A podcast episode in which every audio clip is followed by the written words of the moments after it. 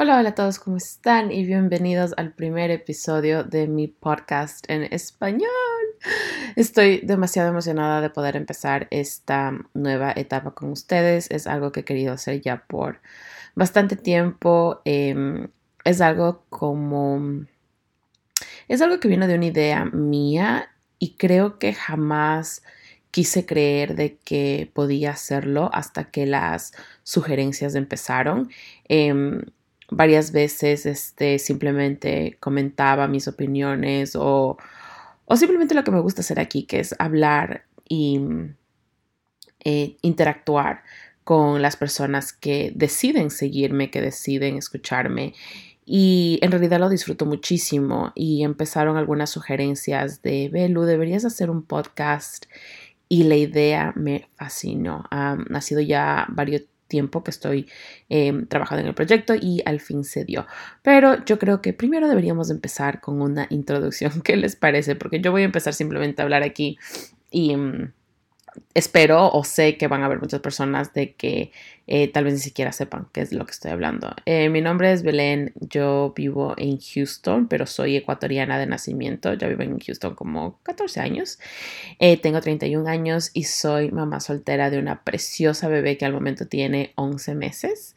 No puedo creer que el próximo mes este, va a cumplir ya el año. En realidad el tiempo pasa volando, pero sí, como les decía, este, Em, soy la primera hija de cuatro, somos cuatro, somos yo, mi hermana, que es exactamente un año de diferencia conmigo. Ella fue mi primer regalo de cumpleaños y yo siempre le digo de que la razón por la que nos llevamos también es porque fue mi primer regalo de cumpleaños. Eh, de ahí tenemos un hermano que es el tercero, y nuestra hermana pequeña que tiene 25 años, pero siempre la vamos a ver como la chiquitica de la casa. Vengo de un ambiente que es muy centrado en la familia. Este, somos demasiados unidos, nos vemos lo más que podemos y siempre tenemos esa como que broma entre los hermanos de que no necesitamos amigos porque simplemente nos reunimos los cuatro y ya hacemos fiesta. Y, y es así, en realidad este, somos el soporte y el apoyo eh, mutuo de cada uno de nosotros. Como les comentaba, nos mudamos pues hace 14 mm, años a los Estados Unidos de Ecuador. La razón principal era para que nosotros podamos venir acá a la universidad.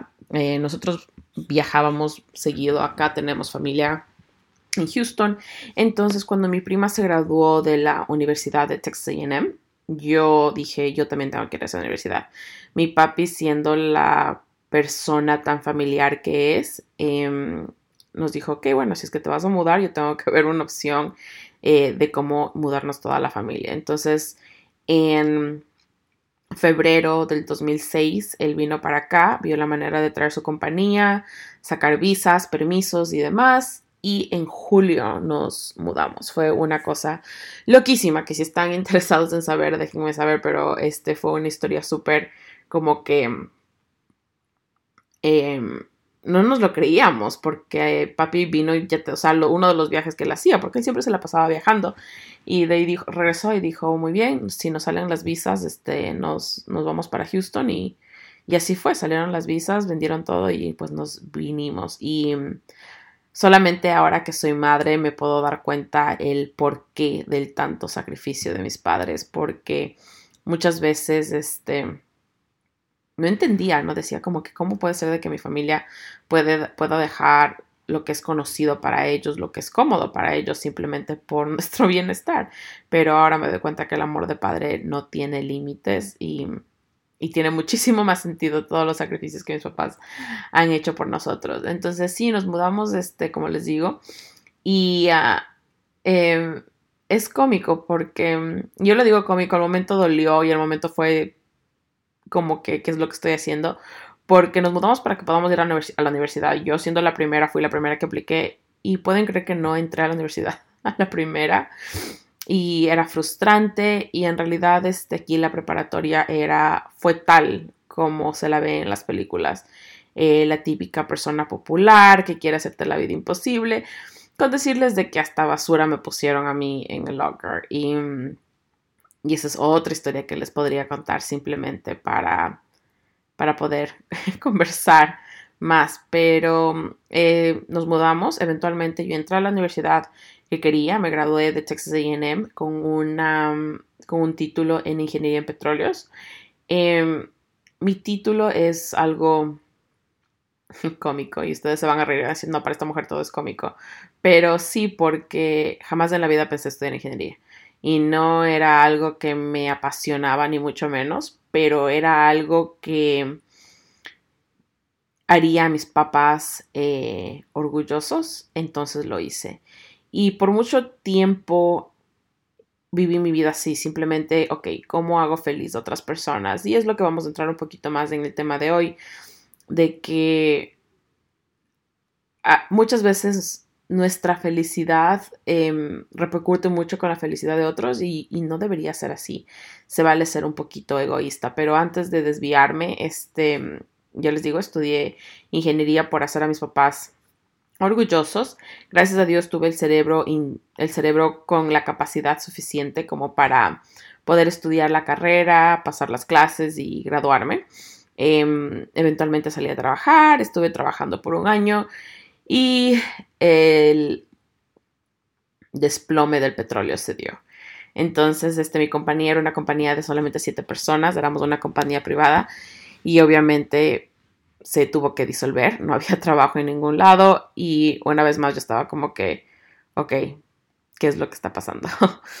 Pero dentro de eso, eh, traté de buscar qué era lo que en realidad quería hacer. Tomé este Em, sacudón que me dio la vida otra vez, porque durante esos cuatro años que yo fui a la universidad, mi enfoque siempre era como que concéntrate, concéntrate porque una vez de que salgas de aquí te vas a poder graduar, una vez de que estés graduada vas a encontrar un buen trabajo y seamos los sinceros, la gran mayoría que entra, o por lo menos dentro de mi círculo, cada vez de que nos preguntaban que por qué hacíamos ingeniería en petróleos, nos decían lo mismo y que bueno, porque es buen dinero. Entonces, este, yo siempre decía eso, como que, ok, estudia esto porque al fin y al cabo, al final vas a obtener la recompensa que va a ser un buen sueldo. Y lo tuve, lo tuve por un año, pero no era para nada feliz. Entonces, este, cuando me despidieron, lo tomé como un signo de que tenía que buscar algo que en realidad me apasione, que en realidad sea algo que quiera hacer por el resto de mi vida. Y es así como traté de buscar Em, mi identidad, se podría decir. Hice lo que no se imaginan de todo un poco. Este, en un momento eh, traté de organizar eventos. Obviamente me encantan las fiestas, me encanta organizar eh, fiestas dentro de mi familia y cualquier cosa así. Entonces dije, no, nada, me voy a hacer em, organizadora de eventos. Me fue muy bien, me fue muchísimo mejor de lo que hubiera planeado y lo dejé por otra persona. Lo dejé porque al momento mi ex esposo, bueno, obviamente en ese punto era mi esposo, este, no le gustó la idea de que tengamos que pasar los fines de semana separados, porque obviamente los eventos eran la mayoría los fines de semana. Entonces lo dejé. Eh, después de un punto dije como que no, ok, me gusta mucho esto de de las manualidades y cosas así. Entonces traté de sumergirme un poquito más en ese mundo. Eh, eso sí tampoco funcionó. Me relajaba bastante, pero no me veía haciéndolo como trabajo. Entonces hasta ahora lo hago, pero simplemente no, no lo veo haciendo como, haciéndolo como para las masas. Y llegó un punto en el que incluso traté de trabajar con mi papi. Mi papi tiene una compañía de mm, camiones, le hacen el transporte a compañías como Coca-Cola, Walmart, 2X, no se imaginan, todas las compañías grandes que muchas veces necesitan más camiones, además de los que ellos tienen personalmente. Entonces dije, no, ok, al negocio de la familia fue y tampoco funcionó. Hasta que mi hermana, la que es más este, cercana a mí, en un punto, ella ya estaba haciendo YouTube en este punto como por que sería unos 3, 4 años.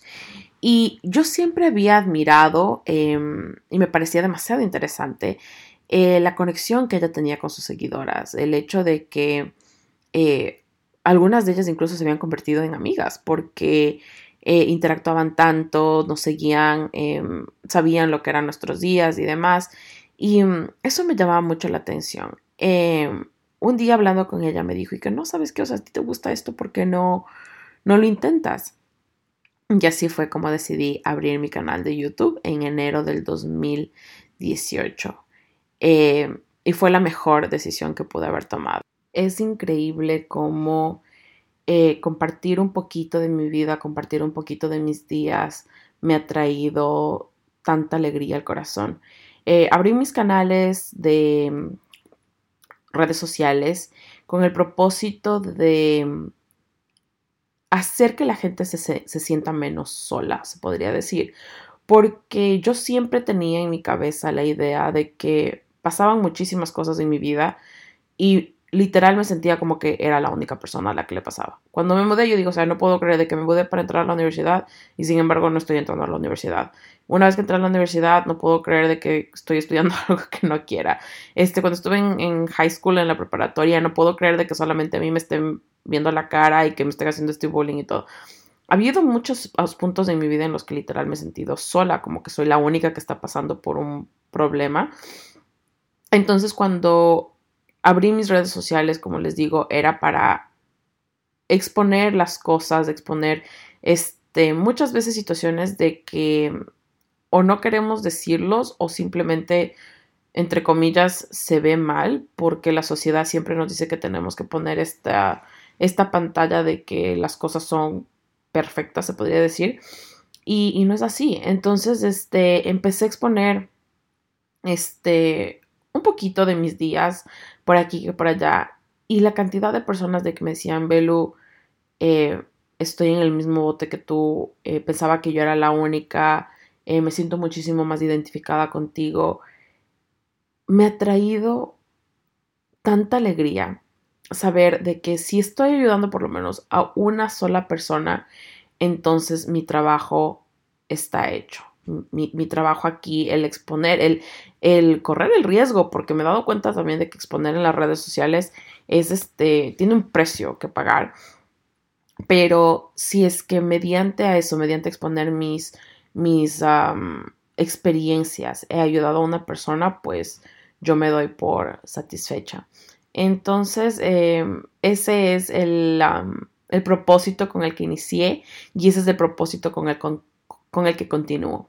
Em, en este momento, como pueden darse cuenta, estoy tratando de expandir mis horizontes con este podcast, simplemente para tener em, esta, este, este, nuevo vínculo donde gente puede simplemente venir, escuchar y, simplemente conversar de lo que es la vida, de los problemas que tenemos, pero también de cosas bonitas, porque no les voy a mentir de que todo esto va a ser negativo, simplemente, o sea, quiero que sea un canal donde podamos hablar de todo, de lo bueno, lo malo, lo bonito, lo feo, lo triste, lo, lo feliz, de absolutamente todo, que es exactamente lo que tengo en mis otros canales. Si es que me siguen aquí, si es que están aquí por YouTube, pues ustedes ya saben eso, y si es que no, pues este, em, si quieren conocerme por allá, pues ese canal siempre está abierto para ustedes. Pero em, una de las experiencias que quería compartirles es mi última experiencia, que fue eh, la que terminó en mi divorcio. Yo me casé en el 2016 eh, al civil, en el 2017 tuve una boda más grande, pero estuve con esta persona un total de cinco años y la relación terminó prácticamente de la nada en un lapso de dos meses. Eh, yo estaba embarazada al momento de siete meses, tenía siete meses de embarazo y encontré que mi ex esposo estaba mandándose mensajes con una compañera del trabajo y mm, eran mensajes obviamente no de amistad. Y desde ahí como que todo cambió. Em, él dejó de ser la persona dulce, em, cariñosa, buen esposo que era y se volvió bastante frío, bastante distante, bastante mm, no él, se podría decir. Entonces, eh, para hacerles una historia larga, corta, em, en mayo, que fue cuando yo lo descubrí hablando con esta muchacha el 8 de abril, em, en mayo simplemente me vino y me dijo, mira, pues estoy infeliz, este, ya no soy feliz y no sé qué es lo que pasa. E, esa fue su excusa, literal, así, no sé lo que pasa, pero yo estoy, no soy feliz.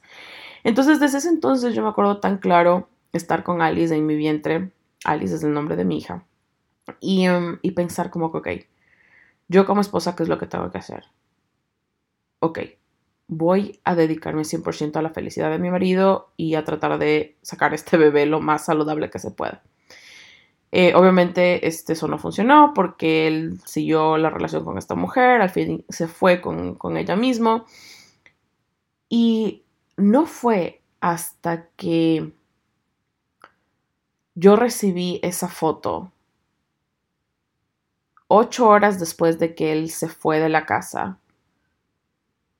La foto de él y ella en un hotel cuando sentí que mi corazón se rompió en mil y un pedazos, que me di cuenta que yo me había olvidado de la persona más importante, yo.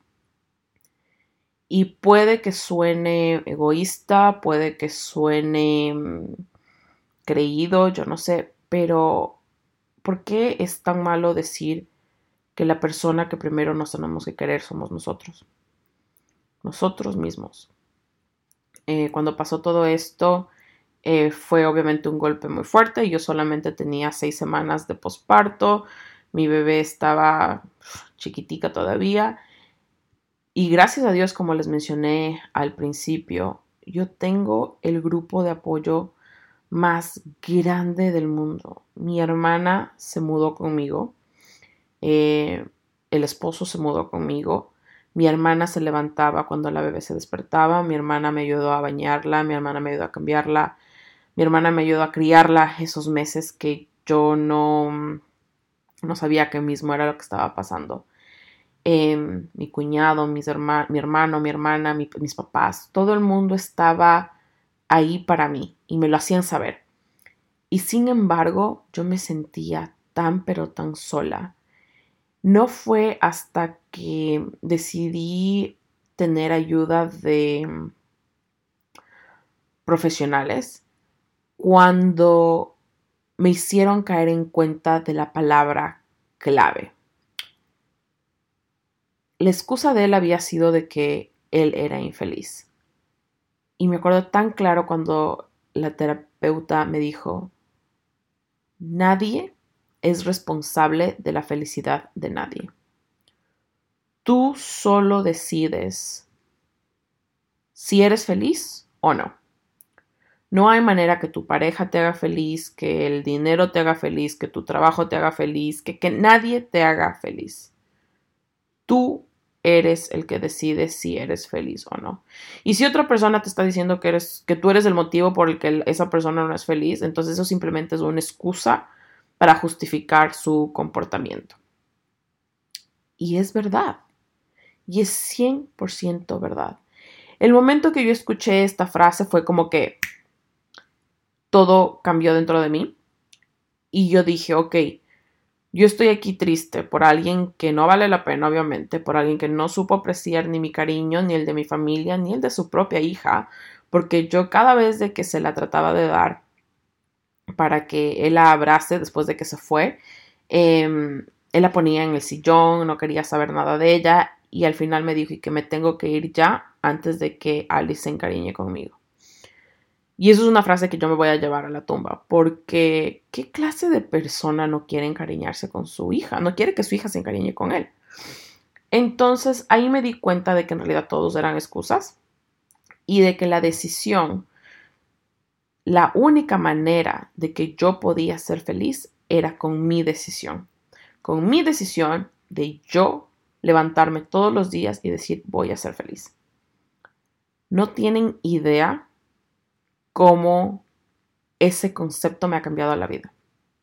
Desde que me doy cuenta que la única persona responsable de mi felicidad soy yo, los días son muchísimo mejores, la vida es muchísimo más alegre y simplemente puedo sonreír desde adentro.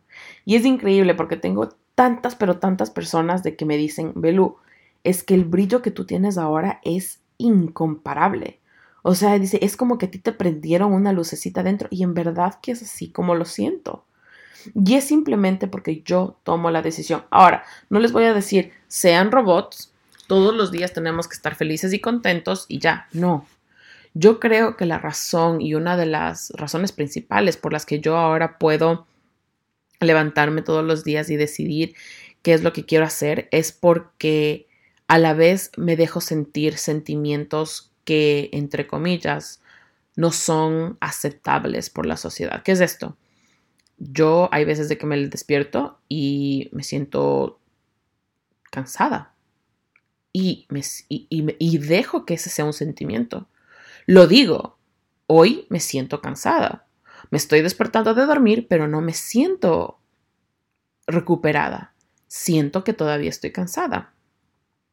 Me siento cuando me siento frustrada porque Alice no me deja trabajar o está demasiado necesita. Yo digo, hoy estoy sintiéndome frustrada. Entonces yo creo de que dejarte sentir todos los sentimientos, ya sean felicidad o ya sea tristeza, ya sea orgullo o, o lo opuesto, este, o mm, decepción en ti mismo, cualquiera, déjate sentir cada uno de esos sentimientos. Somos humanos y es increíble la presión que nos ponemos entre nosotros mismos de que las cosas tienen que estar de A o B manera o de lo contrario nos sirven y no debería ser así. Como humanos tenemos derecho a sentir todos los sentimientos, a cometer errores, de todo, ¿verdad? Pero también, de la misma manera, nosotros somos los que decidimos, ok, ¿cuánto voy a dejar de que este sentimiento negativo me afecte? Y ahí es cuando tú decides felicidad. Un ejemplo que les voy a poner de la otra noche. Yo trabajo prácticamente de 9 de la noche a 2, 3 de la mañana. ¿Por qué? Porque Ali se va a dormir a las 9 de la noche. 2, 3 de la mañana, ¿por qué? Porque Ali se para generalmente 9 y media de la mañana, 10, entonces esa manera me da 6, 7 horas de poder dormir. Eh, el otro día yo estaba trabajando y estaba como que, ya sabes, en esa sección en que estás, pero bla, bla, bla, o sea, como que estás siendo tan productiva y Ali se despierta. Me sentí frustrada, me sentí demasiado frustrada, me sentí incluso un poco molesta y me dejé sentir esos sentimientos, pero de ahí lo cambié. Yo dije, ok,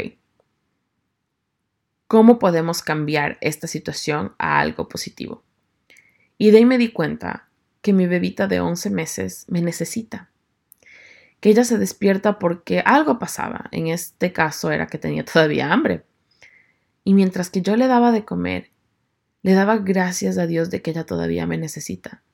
Porque va a llegar un punto en el que ella ya no me va a necesitar, en el que va a dormir toda la noche, en el que incluso me dirá en algún punto, mami, ¿será que me puedo ir donde mi amiga? ¿Será que me puedo ir donde mi tía? Y ni siquiera la voy a tener en la casa durmiendo en el cuarto de al lado o incluso durmiendo al lado mío. Entonces dije como que, ok, esta frustración es por un momento, porque lo que yo tengo que darle gracias a, en este momento es de que mi nena todavía me necesita, de que mi bebé quiere abrazarme, de que mi bebé quiere estar conmigo. Y ese sentimiento me hizo feliz. Ese sentimiento me trajo muchísima paz y me trajo una gran sonrisa a la boca. Entonces, em, es simplemente una prueba más de que nosotros somos y tenemos en nuestras manos la capacidad de llevar nuestros días y nuestra vida de la manera que nosotros queremos. Si tú vas a dejar que los problemas te agobien, que los problemas te consuman totalmente, entonces obviamente tu vida va a ser triste, va a ser pesada, va a ser eh, frustrante, va a ser lleno de incógnitos. Pero si en lugar decidimos de que día a día queremos crear una mejor situación para nosotros, tratar de ver el mejor lado de la moneda. Como te dije antes, no quiero de que todos los días tú estés saltando en un jardín de rosas de arriba para abajo. No, va a haber días malos. Va a haber días en que los problemas simplemente tomen más y, no podamos. Y está bien, date esos días, pero que no sea más de un día, que no sea más, que no sea más del tiempo que tú te permites ser feliz. Repítete tus afirmaciones. Yo soy feliz. Yo me merezco felicidad. Yo merezco tener una vida plena. No tienen idea de cuánto funciona. Se los digo yo, imagínense la situación de que tú acabas de dar a luz y, estás en un punto, porque yo en este punto con el, con el corazón en la mano tenía todo lo que yo quería. Tenía un esposo que según yo me quería, tenía a mi hija sana, tenía una familia que me ama con todo.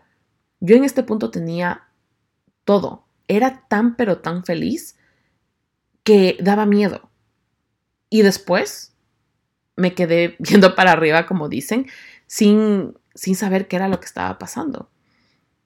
Y si es que esa persona a la que le rompieron el corazón en mil y un pedazos te puede decir ahora de que la felicidad está simplemente a la vuelta de la esquina, créeme, créeme que mientras más rota estás, es muchísimo más fácil crearte nueva. Es muchísimo más fácil crear esa nueva versión de ti mejorada, como dicen por ahí. Mejor de la que rompieron. Y no va a pasar a menos de que tú lo decidas. El poder de la palabra es simplemente increíble. Y mi mamá siempre lo dice, no digan cosas malas porque la palabra tiene poder. Y eso es algo que yo creo con todo mi corazón.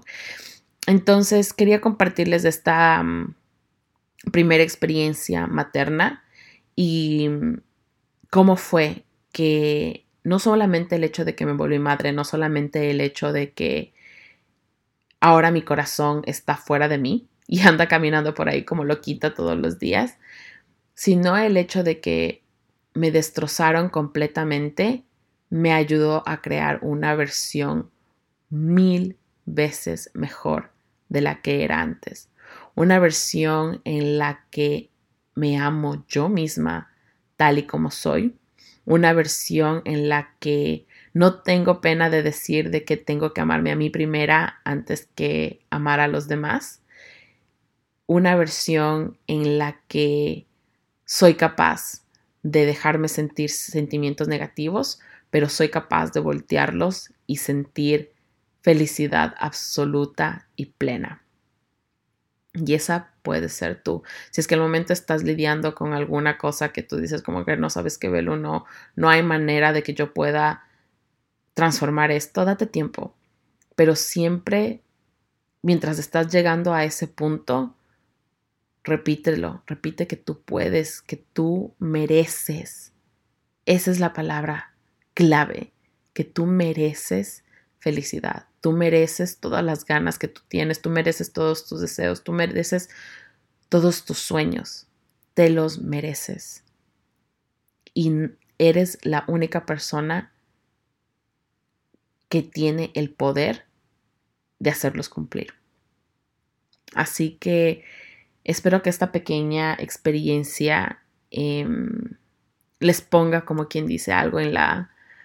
algo para pensar algo para motivarnos un poquito más cada día, porque como dicen por ahí, y eso es 100% verdad, la noche se pone más oscura cuando está a punto de amanecer.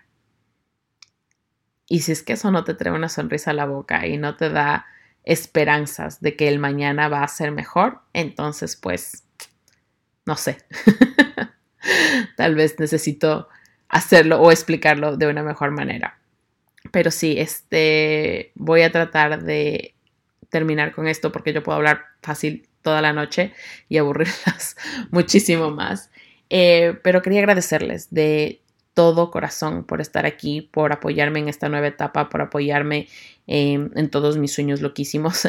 Em, gracias por ser parte de mis días y nos veremos aquí una vez a la semana. Voy a tratar de bajarles este un episodio nuevo. Déjenme sus comentarios, déjenme saber qué es lo que piensan y mm, nos vamos a, a seguir basando por eso. Por el momento me despido. Eh, una vez más, muchísimas gracias por todo el cariño. Créanme que es recíproco y jamás tomado a la ligera. Em, me siento demasiado afortunada de tener eh, amigas tras una pantalla y ahora tras un micrófono. Espero que este primer podcast les haya gustado y nos veremos pronto en alguna otra oportunidad. Les quiero mucho. Un besito. Chao.